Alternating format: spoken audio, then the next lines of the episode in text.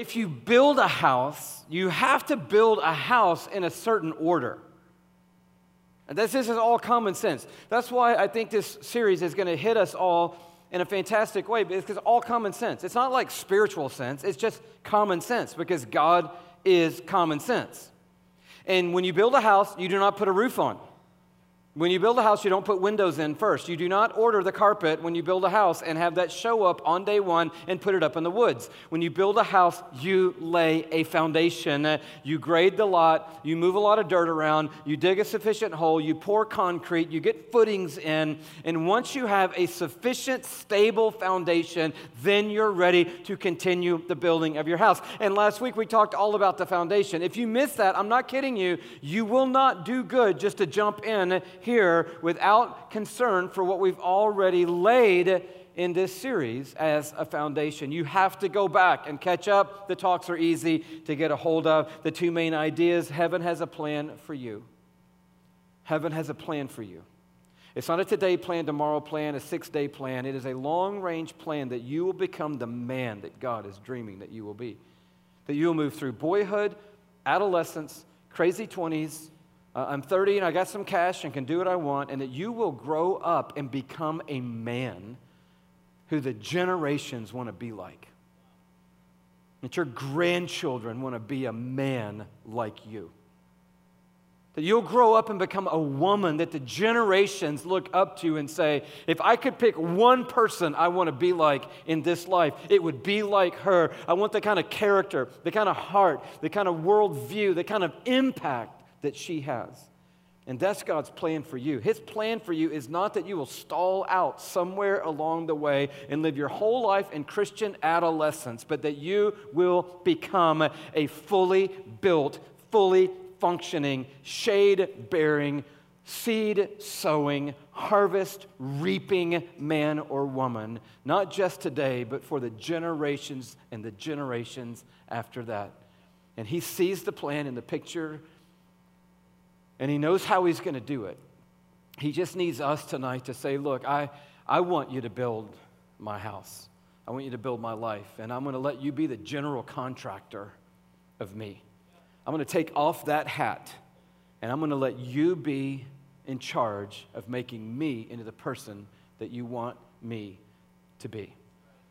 And that's the foundation. That's where it begins. And there's a lot of work that has to be done there. And some of you may be stuck in that foundation for a day or a week or a month or most of the spring. You may be in foundation work for all of 2015. And if you are, don't despise the inglorious necessity of building the kind of foundation that is stable enough, solid enough, and sure enough that God can build on it a you, which is a life that stands the test of time. And just so you know, we talked about it last week. Um, life for us isn't a metaphor for getting a house. That's kind of like the American dream. You grow up, your parents finally send you off to college or to career training, or you get a job and you finally move out of the house and you move into an apartment or a dorm or a condo, and you got seven roommates, but that's fine because you're poor. And then you kind of upgrade to just four roommates. You've, some of you done that, and then just two roommates, and then the thing where you got your own room, and that's amazing. And then you got your own room and your own bathroom. Woohoo! Hello, you know God is good. And then eventually you meet somebody and you get another apartment and you live together as a married couple and then you get a condo maybe, or maybe you get a starter house, or you know, maybe you rent a house or lease a house, and then eventually you own a house. And when you own a house, people, you have done the deal. See, for us, a lot of times the life is a metaphor for getting a house, or getting a house is a metaphor for life. And what we're trying to do is flip that upside down and say, get a house. If you want to get a house, that's fine. That's okay. Get a house. Get a good house, though, on a good foundation if you get one. But what we're trying to say is the house is a metaphor for life. How you build a house is how you build a life. And if we can see that picture in our minds, it will become practical for all of us. So the foundation's laid. Let's just say that's happened. The very next thing in the building process is that the framing now can begin. Anybody know what I'm talking about when I say framing a house? They built a house next to you. That's when all the hammers started going off at 7 o'clock in the morning. Does anybody ever remember that time? It's like 7 a.m., bam, bam, bam, kabam, kabam, bam, bam. And that goes on for several weeks because the framers show up and the lumber shows up and the house begins to take shape shape, and instantly, almost amazingly, it starts coming up out of the ground on that foundation. Because foundation work may be months, But man, when you're ready for the framers to arrive, stuff happens in a hurry. And that house is then built little by little, piece by piece, into the structure that will stand the test of time. And something like this appears on the job site, uh, something like this pallet right here. And anybody know what this is, by the way? This is a pallet of wood. Thank you very much. That's awesome. Uh, that's true. Um, what specifically do we know about this wood that is right here? It's two by fours. How many of you knew that already? How many of you did not know that and never heard that term before? Okay, that's good to know. Awesome. That's amazing to me. Um, it is a pallet of two by fours. They look like this. Any builders here? Anybody in the construction business here? Uh, somebody went, yeah, no, no, I'm not sure. I'm not, I don't know. No, I'm not. Uh, that's weird. That was really weird. Uh, anybody in the like building or construction business here? Y- yes, yes, okay. So it's a two by four. Uh, two, why do they call it a two by four, by the way?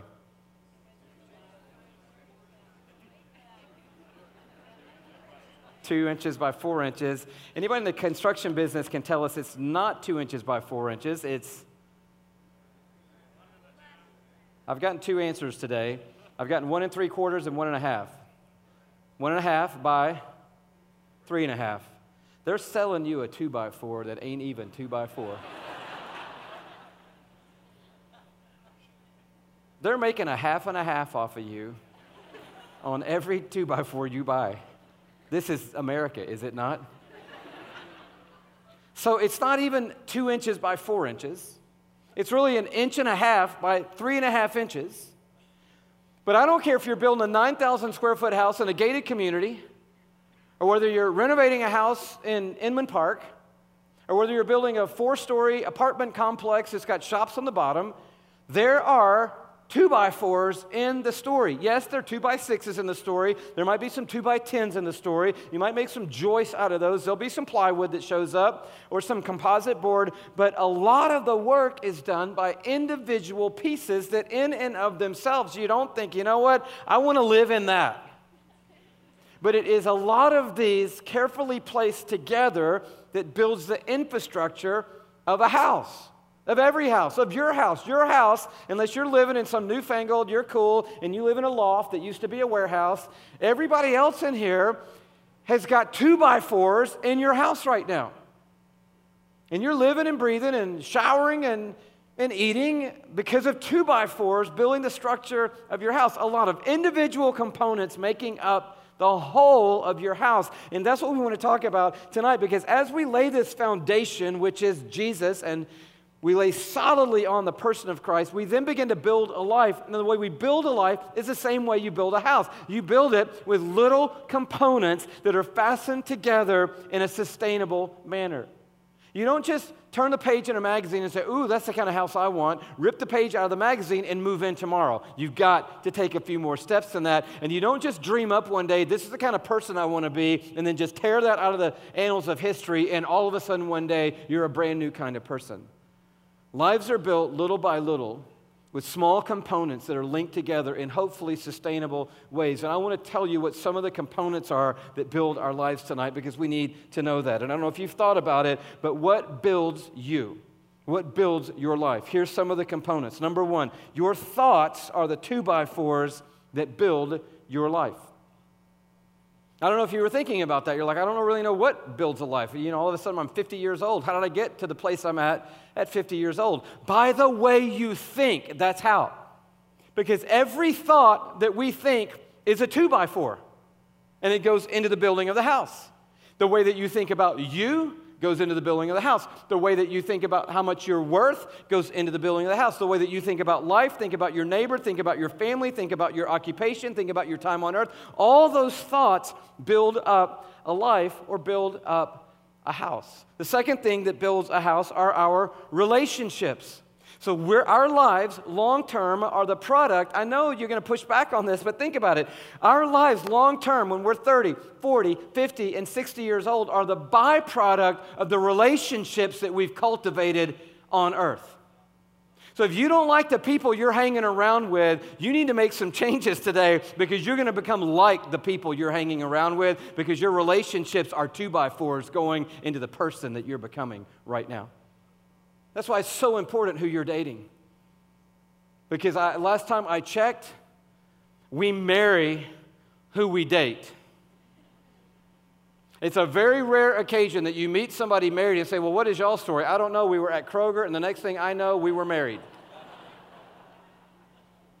I, I, bumped into her buggy, and then we got married, and now we have a family, and we've been living, you know, over here in our house. And no, well, we met, and then we dated, and then we got married. And I'm telling you, nothing outside of Jesus is going to shape your destiny as much as the people you choose to do your life with.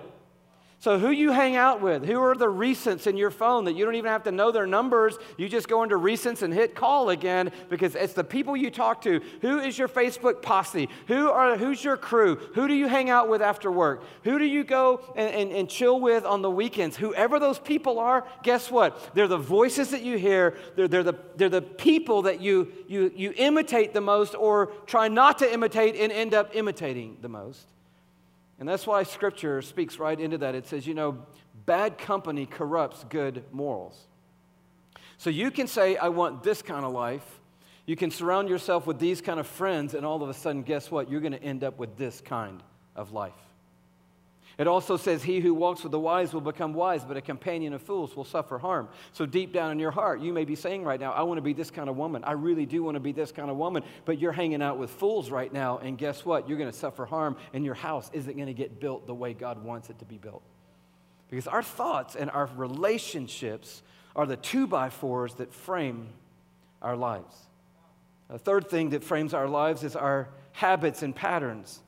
People say all the time, I want to be a, I want to be this kind of person when I get older, but yet I'm still stuck in these kind of patterns right now. Guess what? You're going to be the kind of person when you get older that reflects a bigger version of the patterns that you are living in right now. There's no magic. There is no opt-out clause. And so whatever your habits are, are the, the framework for the life that you're going to get. Now, how does that thing go? It says, uh, sow a thought and reap an action.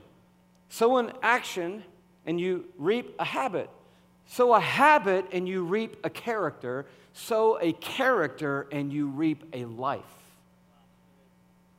And so if you don't like the patterns and the habits and you don't want that to be your future, then you got to change the patterns and the habits and get some new two by fours in the mix. The, the fourth thing is time.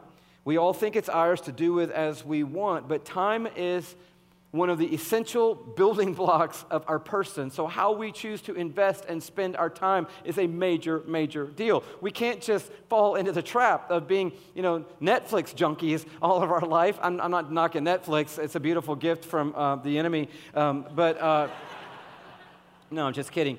Um, but has anyone been in the Netflix abyss, by the way? Do you know what I'm talking about? Has anybody been in there? Who knows what the Netflix abyss is without me explaining it? How many of you need a little more explanation because you're not sure? We have cable, but do we have Netflix? I'm not sure, honey. Um, the Netflix abyss works like this. What Netflix has done is put everything at disposal, at our disposal instantly. So every show that's on, everything that's ever been on, everything that might ever be on is right there right now if we want it. And so what happens, so sometimes you start out like say at 10:30 on a Saturday, you wake up and you you rock in there and turn on Netflix and decide, "Oh, I think I'm going to catch up on the season 4 of whatever, you know? And so you start episode one at 10:30 on Saturday morning, and the next thing you know, this is the abyss. It's four o'clock on Sunday afternoon.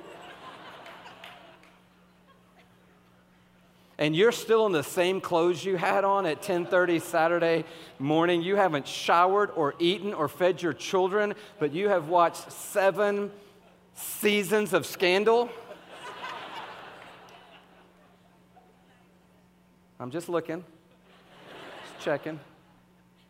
That's the abyss. And I, I say that just because we can all laugh together because some, some version of that we've all fallen into.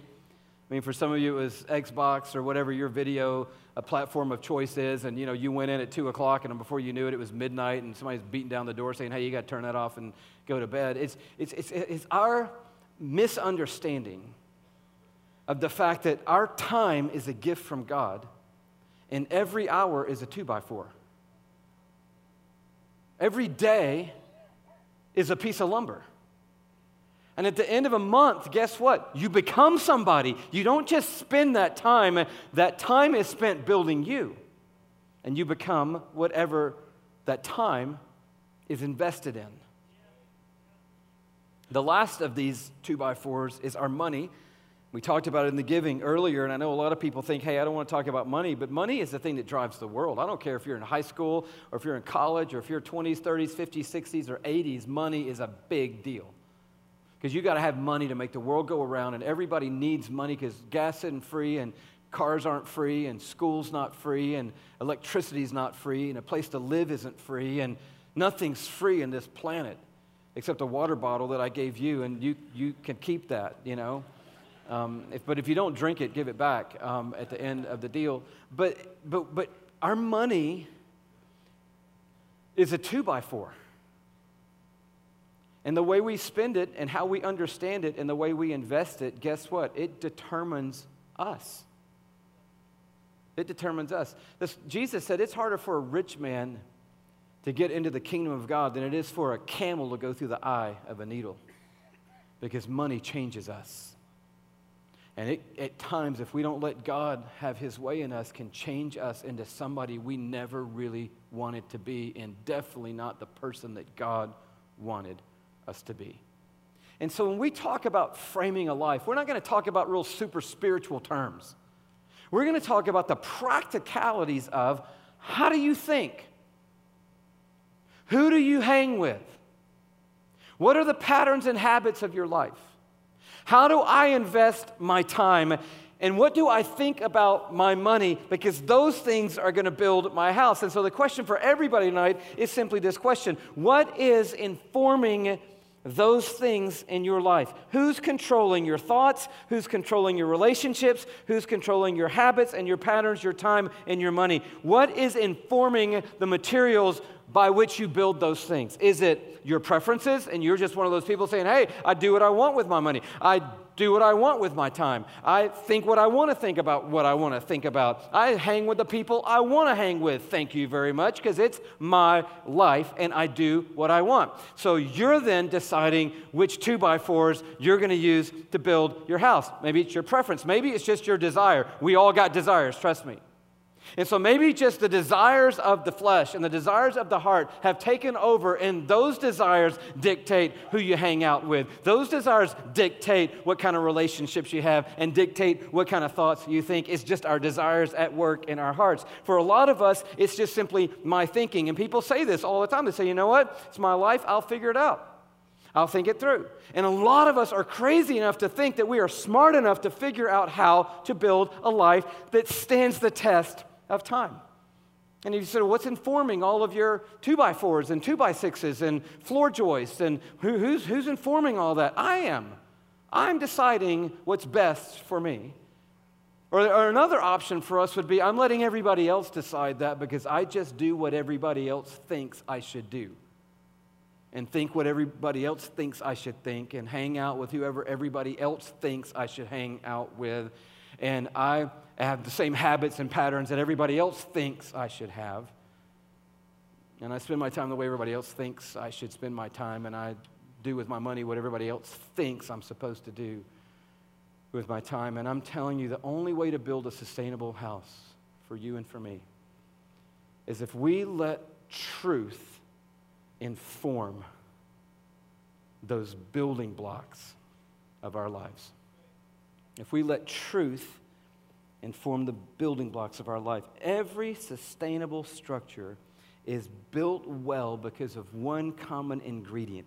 If it's the Shard in London, or if it's Westin Peachtree Plaza in downtown, if it's a house on the cul de sac in your neighborhood, the common ingredient is truth. At some point, there has to be truth for a building or a house to be built. And there has to be truth for a life to be built as well. In the old days, and even in some ways now, it's called a plumb line. And so we would put a, a string up in a high place. We would drop it down with a weight on the bottom. Gravity, being constant as it is, would hold that straight. And a brick mason would bring the bricks to the corner of the house, right to the edge of that line. And whether it was a story or five stories or 10 stories, the edge of the bricks would be completely straight all the way from top to the bottom because there was a reference point we, we've changed that out. A lot of carpenters have a level. They have one of these. Has anybody got one of these at the house? This is a carpenter's level. Anybody ever used one of these before? It's, it's nerve wracking because you know the idea is kind of like a video game is that you got to get that little bubble exactly in between those two lines. Has anybody done this before and you're like, okay, good, no, okay, hang, oh, no, too much, too much, too much. And you got a friend over there with a hammer and you're just saying, when I give you the word, you just start hammering like a madman. it's hard. But if somebody builds your house, you want them to have one of these because they're putting a window frame in and somebody's holding this up and they're making sure everything's square, putting a door frame in. And this level is telling them when things are straight because you can't build a sustainable building without straight. Now, it can be asymmetrical and creative and architecturally inspiring and have a lot of this and that and the other, but somewhere inside of all that asymmetrical architectural design is a straight line somewhere. Because until it's straight, you cannot build. We've, we've, we've got now these laser sighted things, so we hang pictures by putting the stick in the thing on the wall, and a little red line goes across the room, and we know, okay, that's straight. We use GPS to, to grade land and, and get lots all in the way that we want them to be, but all of that is based on a reference point. It's based on truth. And what I want to say tonight, what we want to say in this series is tonight, if you're going to put the two by fours of your thoughts and your relationships and your patterns and habits and time and money into the right sequence and connect them in a sustainable way, you're going to have to have straight lines in there. There's going to have to be truth in the equation. And tonight we want to define that truth because truth defines itself. And we want to define that truth as Jesus unfolded in the pages of Scripture that this is still the level, straight making mechanism for our thinking, our relationships, our patterns, our habits, our time, our money, our lives. This truth of God is the way we successfully build the frame of the house that God wants us to become in this lifetime and in the life to come. And I know that, you know, for a lot of us in the room tonight, we're like, Amen, I got it. I'm already there. I know the Bible's true and all that stuff's true, and we got to live by the truth, and I get it. The truth sets you free. If the Son sets you free, you're free indeed. Yahoo! Okay, I know all that. There are other people in the room right now going, I don't know if I believe that's true. I don't even know if I believe anything's true. I mean, how do you know what's true? Maybe that's true for you, and that's great. I love your level, Louis. That's fantastic, and I hope it works for you, and I hope your house is a slam dunk. But for me, I don't like orange, and uh, I, I don't like levels. And that's the world we live in. And what I want to do just for one second is back up a step and recover the idea that for the most part, all people believe in truth. You're like, oh, that's a big statement. That's a big philosophical umbrella to put everybody in. But for the most part, everybody believes that somewhere there is something that is true. I never saw this more than just recently in one of the most amazing films that um, has come out in our nation that I'm aware of, and that's the movie Selma. I don't know if anyone saw that movie or not. Anybody see the movie Selma? Can I see a show of hands? This has been so depressing today. Um, can we just see the other side of it? I have not seen Selma yet. Hands. Okay, that's about what it's been all day today. 90% haven't seen it yet. About 10% have seen it. Can I just not lose my mind right now and just say, as a pastor to you, please go see Selma? You're like, oh, I already know what happened. Well, fantastic. How many times have you watched, like, you know, your favorite movie? Nine? I already know the history. It's great history. Our nation went through a troubling time, but we all came through it together, and we're all over that, aren't we? So I don't need to see that. Please go see Selma, because in the movie Selma, as you know, there's a march going on for civil rights from Selma to Montgomery. And as the marchers come across a bridge at the beginning of this march, they're met with more brutal violence and hatred. And it just repulses everything good about any decent person. And you just have to sit in there and go, This is us. This is our nation. This is 1965. And this is what Americans were thinking about each other in this moment. But then justice breaks through, and at the end of the movie, there's great rejoicing. So there's everything that repulses us and everything that makes us rejoice in this movie. And it's something we've got to lean into as a people together and recognize that if we're going to live together, go forward together, be a great nation together, we got to have our eyes open to the reality of Selma and the fact that people are still alive that were there and that we're all in the wake of what happened in those days. So that's Selma. Go see Selma. I mean, I, I, thought all day today, and I don't think we can do it, but I, we should just show it here. And I know some of you, we shouldn't show a movie at church. Well, 90% of the people here haven't seen it. I'm thinking they're not going to go see it. You really got to go see Selma and breathe that in. And what I loved about it is that it's being celebrated. Golden Globes, Selma nominated everywhere. Hollywood loved some Selma. Oprah loves Selma. She's in it. And she's amazing in it. Tonight, Oscars will nominate Selma. And what they celebrate when they celebrate Selma is that there is something called truth. Because the best I can tell, the spokesman of the civil rights movement was born in our town. And the mouthpiece God chose is named Martin Luther King Jr.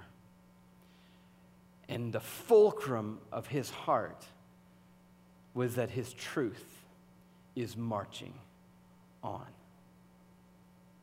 They crossed that bridge, those marchers, and they marched to Montgomery. And a few days after, on the 25th of March, 1965, Martin Luther King Jr. gave a speech in the heart of Montgomery. in the end of that speech, I want you to see today because I want us to know that truth is a reality in this world. This is what Martin Luther King brought at the end of this speech.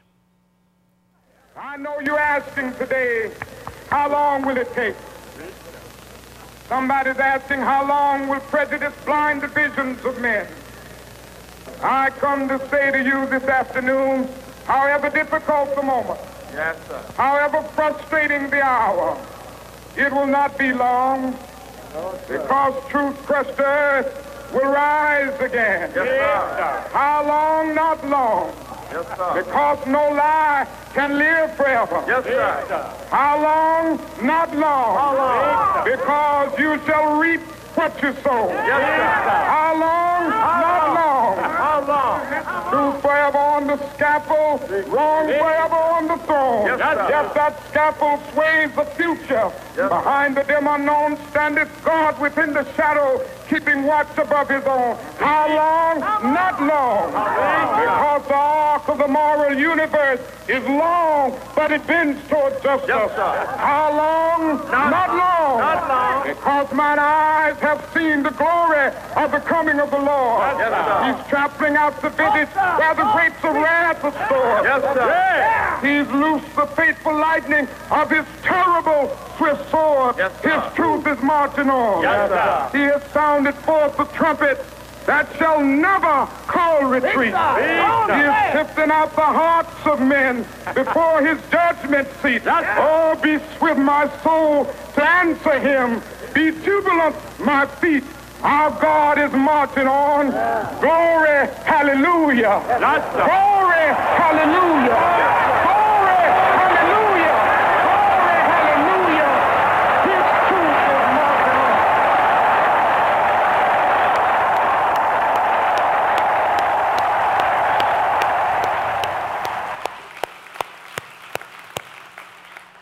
I love it for the history of our nation and the justice of our people and equality, for things like voting rights and dignity.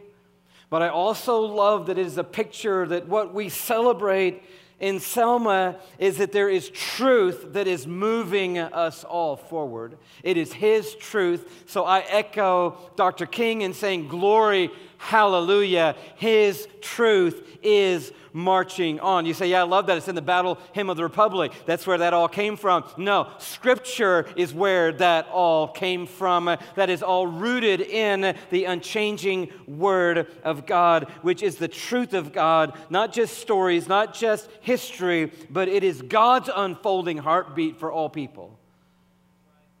And as we rally around it, it does something phenomenal in our life. I love the way the Proverbs writer wrote this in Proverbs 24, verse 3.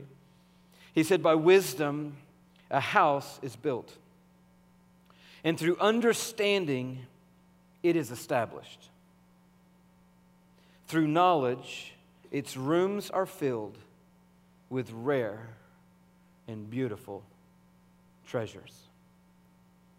And what the Proverbs writer is speaking of is not just sort of ad hoc wisdom. The Proverbs writer is woven into the fabric of God's story. And he is saying, this writer, that God's wisdom builds a house, that God's knowledge will fill its rooms, and that God's understanding will bring the best possible things to bear in your life. This is God's truth, and it is marching on. And you can inform your two by fours and two by sixes with your own thinking, with what other people are thinking, with your own desires, with your own preferences. Or you can say, you know what? I need straight, and I don't even know where straight is, but I need straight in my life. And that's the promise of the Word of God. I love the way the psalmist said it in Psalm 19. Listen to the promise of the Word of God. Psalm 19, beginning in verse 7. People say all the time, Oh, you're just a, a Bible thumping preacher man trying to control people's lives uh, with the Bible. And I want to say, A, I'm not a Bible thumper. Uh, I hope I'm not a thumper. Uh, but if I am a thumper, I'm a scripture thumper because I like to call it the Holy Scriptures. And I've said that before. Please don't fire me. But the Bible never calls itself the Bible. Therefore, I choose to not call it the Bible. I still do sometimes because I grew up in a church where it was called the Bible all the time. But do you know the Bible's not in the Bible? So that's just a little footnote for you to think about before you go to sleep tonight. It never says the Bible in the Bible. Then why is it called the Bible? Because when the Bible was collated and put together, woven in history by God's own hand, this inspired word, 39 Old Testament books, 27 New Testament books, 66 books, makes a biblos or a library or a collection of books. And then it was decided it will be called the biblos, the biblica, the Bible collection of books. What the scripture calls itself the Holy Scriptures. And therefore, I love that. So I'll often say here, if you have your scriptures, please turn to Psalms or to Proverbs or to Mark or to Romans. You say, why do you do that? Because that's what it calls itself. So I'm not a Bible thumper because I don't even believe in the Bible. I believe in the Holy Scriptures. And I don't want to be a Holy Scriptures thumper, even though my Holy Scriptures do say Holy Bible, but that's kind of wearing off slowly. I didn't make it wear off, it's just wearing off. That's God's will that that's happening. But um, no, I'm just kidding. Please don't take that too seriously. Call it the Bible if you want to. That's fine. That's what it's called. But it calls itself the Holy Scriptures. I don't want to be a Holy Scripture thumper, but I do want to stand up for the validity of truth. And for the fact that this scripture says about itself that it is not truth to control our lives, but truth to liberate our lives. God, through His Word, isn't trying to make your life smaller, He's trying to make your life bigger. He's not trying to make you end up with less in life, He's trying to make you end up with a fuller life. God has nothing at stake of controlling your life or limiting your life or making your life miserable. God is the one who knit you together in your mother's womb. You popped out on day one, a miracle of God. And how did you get there? Because God, through DNA, X's and Y's, through genetic materials, through mystery and miracle, was weaving you together for nine months in your mother's womb. And the day that you came out, crying and, and breathing and joining, you know, the, the world, God in that moment was the one who had birthed you to life and gave you the first breath that you take and the breath that you just took. All were gifts from God. So why would he want to limit your life? The God who knit you together in your mother's womb to give you life. His plans for you are good. Not to harm you, but to prosper you and to give you a hope and a future.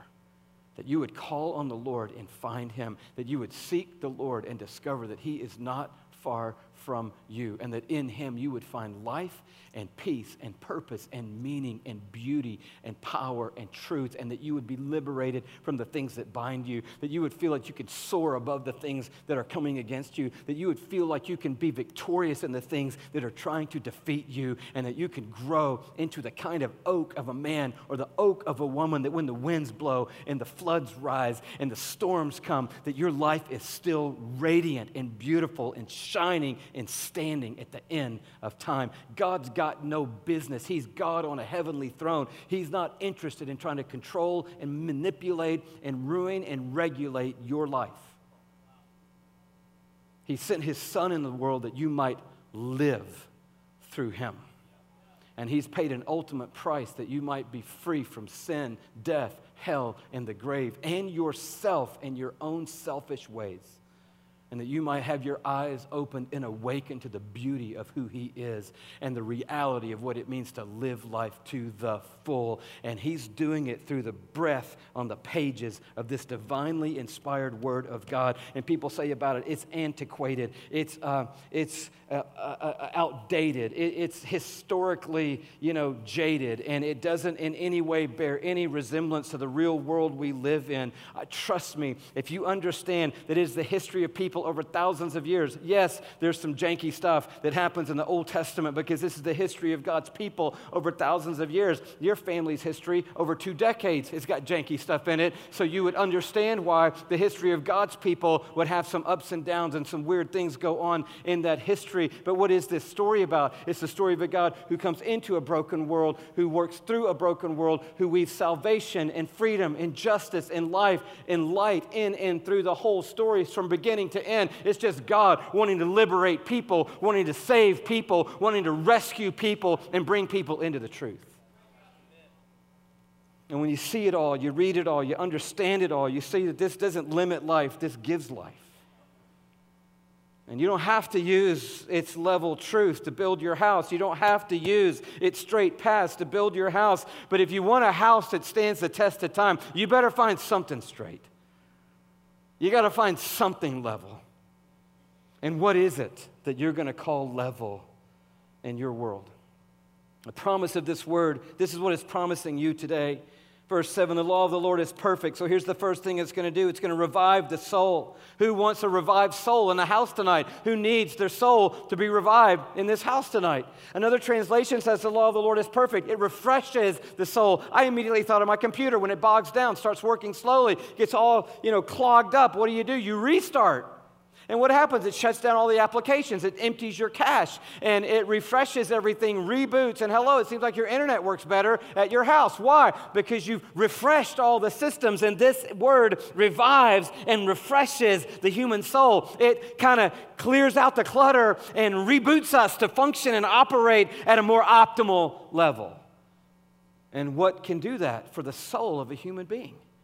What can do that for the soul of a person, a man or a woman? And God says, This word can. This word going in can refresh and revive the soul. Wow, it's a pretty good promise, right? It doesn't sound like control to me, it sounds like liberation to me.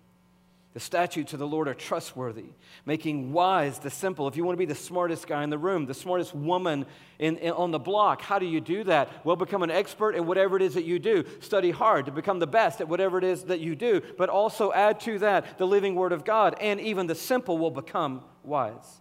The precepts of the Lord are right, giving joy to the heart. So something can make the heart glad again. And there are a lot of sad hearts in this room right now. And another drink ain't gonna make them happy again. Another relationship is not going to make them happy again. Spending money on another thing is not going to make them happy again. Being defiant and hurting somebody is not going to make them happy again. Going and blowing your integrity on another weekend is not going to make them happy again. There are sad hearts in the house today, and the thing that makes sad hearts happy is the living water of the Word of God, who is the person of Jesus on these pages right here. The commands of the Lord are radiant and they give light to the eyes. So, so far we got four promises. You get a revived soul, you get a wise mind, you get a joyful heart, and you get enlightened eyes from sinking your life into the truth and the straight path, the level ways of this living Word of God, which is Jesus Himself. The very passage Martin Luther King quoted, Revelation 19, and it says, He will come on a white horse at the end of the day. His name will be faithful and true. He will be wearing a robe dipped in blood, and He will have a name on Him that no one has ever known. His head will be crowned with many crowns. He will have a sword in His hand. He is, it says in Romans 19, the Word of God. And then it says about Jesus, written on his thigh and on his robe is this inscription King of kings and Lord of lords. It's not principles, precepts, stories, history. It's Jesus who is the truth. And Jesus who emerges from the truth to speak into everything about our lives. There's nothing you're dealing with, not one thing you're dealing with that Jesus doesn't speak into through the pages of this book. It is not antiquated. There's no deal you're working on too complicated for Jesus not to speak to you through the simple principles that make people wise in this book right here. There's no relationship issue that you are trying to solve that God hasn't already clearly spoken to through the pages of this book and this truth right here. There's no job decision. There's no life decision. There's no fear, anxiety, trouble, stress, strain, affliction that you are walking through that God isn't speaking to in the pages of this book. It is more relevant than relevant. It is the same yesterday, today, and forever because He is the same yesterday, today, and forever. If you live a hundred years, it'll still be speaking to you. If you live a thousand years, it'll still be speaking to you because it's always been speaking to people ever since God breathed the words on the page. And the promise is this is the thing that revives the soul. This is the truth that makes wise the mind. This is the truth that brings joy to the heart. And this is the truth that opens our eyes. That's why this text says it's more precious than gold and sweeter than honey. And in keeping it, your servant, God, is warned. And there is, in keeping it, great reward. And you know what the reward is? The reward is a house that's straight, that's built, that's true and level. So, this is a two parter. We're going to talk about how to get into the word next week, but tonight we'll close by just asking this question Are you willing to, even in this moment, let the general contractor begin to dictate your thoughts? Hello? So that if any thought comes in your mind, you say, Well, where did that thought come from? Well, that thought came from my neighbor. Well, how smart is your neighbor? Well, I don't know. She just always tells me what to do. Well, great. Is your neighbor like level? No, not really. She's kind of unstable. She's on her third marriage and she's a semi alcoholic and she's got some rage issues. And yeah, but you know, she always gives me good advice. And, um,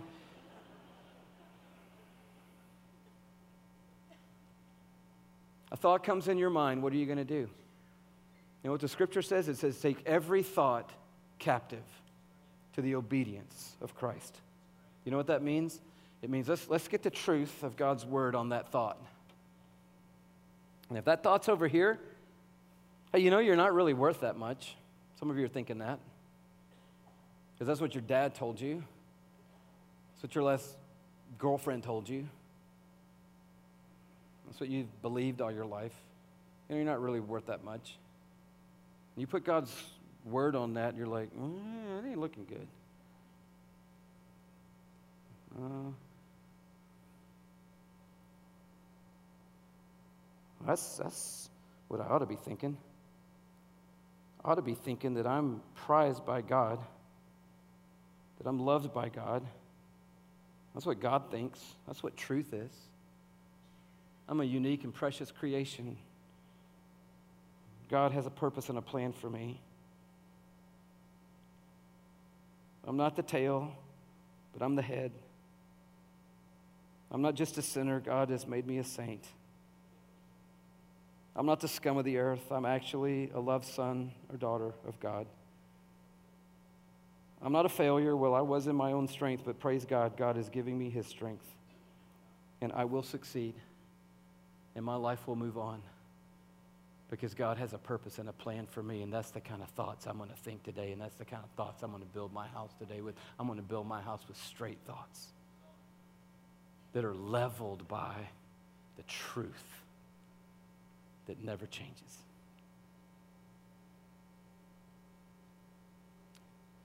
It's that simple. It's no spiritual dust. Let me change your life tonight? Well, I'm going to sprinkle some spiritual dust over you, and your whole life's going to change right here, right now. But you got to get the crooked boards out and put the straight boards in. And the only way you can do that is not by sighting it with your own understanding, but by measuring it by God's unchanging truth. Because this is freedom, and this is how houses are built.